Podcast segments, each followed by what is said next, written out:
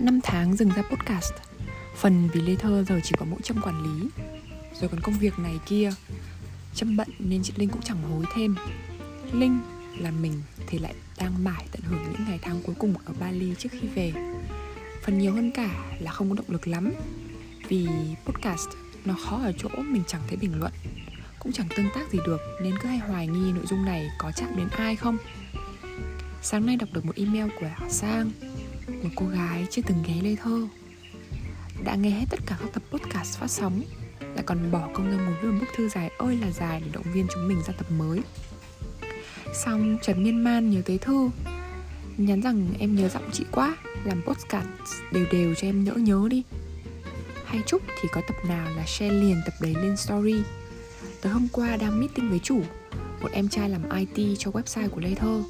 Tự nhiên em nhắc Thấy podcast của Lê Thơ hay ấy, Sao chị không làm thêm Quả thật, bức thư của Sang như là một chiếc khăn lụa mát lành thả lướt trên mặt mình làm mình khoan khoái và tỏ rõ được những điều tốt đẹp mà mọi người vẫn gửi gắm động viên. Tập này thì mình sẽ đọc thư của Sang, cũng như muốn gửi gắm một thông điệp rằng khi bạn yêu thích hay là cảm nhận được một điều gì đó tích cực, đừng ngần ngại mà chia sẻ bằng lời với người đem lại cho bạn cảm giác đó dù chỉ là vài chữ thôi nhưng mà chắc chắn nó sẽ là động lực to lớn cho người ấy tiếp tục sứ mệnh tốt đẹp của họ. Nói tới đây, chợt nhớ với một em gái mình gặp lần thứ hai sau 5 năm. Nói rằng chỉ cần chị, chỉ cần nhìn thấy bóng của chị đẩy cửa bước vào, em đã thấy ngập tràn hạnh phúc, năng lượng của chị đặc biệt thật. Ồ, nói thế thì làm sao mà mình không cố gắng sống đẹp cho được ha? Rồi, sau đây là thư của em sang. Chào nhà lê thơ nhen năm nay em hay nghe podcast, nhưng podcast của lê Thư thì em follow trên spotify lâu rồi, nhưng chưa có dịp nghe. Nay chuyển nhà qua Google Podcast thì bắt đầu nghe Lê Thơ thường xuyên hơn. Và em cực kỳ thích podcast của Lê Thơ luôn ý.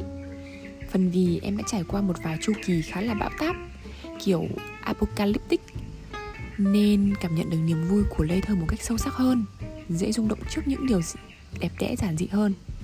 Một phần vì nghe podcast của Lê Thơ trễ như vậy Là vì trên Spotify chưa có rating nào. Nên em, nên em hoài nghi một tí. Nhưng mà giờ thì có rồi nha. Chắc vài người nữa là người ta mới hiện cái đánh giá bình quân ý Em viết mail này cho Lê Thơ bởi vì em muốn nghe thêm podcast nữa. Oh, oh. Podcast của Lê Thơ hay một cái là chỉ dài tầm 5 phút thôi. Em cứ làm cỡ vài chục phút một tiếng là nghỉ giải lao và nghe Lê Thơ. Một ngày em ngốn tầm 2-3 cái. Cỡ một tuần thì chắc là hết sạch. Nên Lê Thơ ra thêm podcast nữa nhé Em sẽ nghe mà.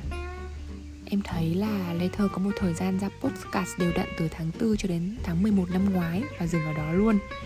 Không biết là đại dịch bùng, bùng phát workshop của Lê Thơ và mọi người có ổn không? Hoặc là lười, hoặc là bận, hoặc là nản quá nên quên làm.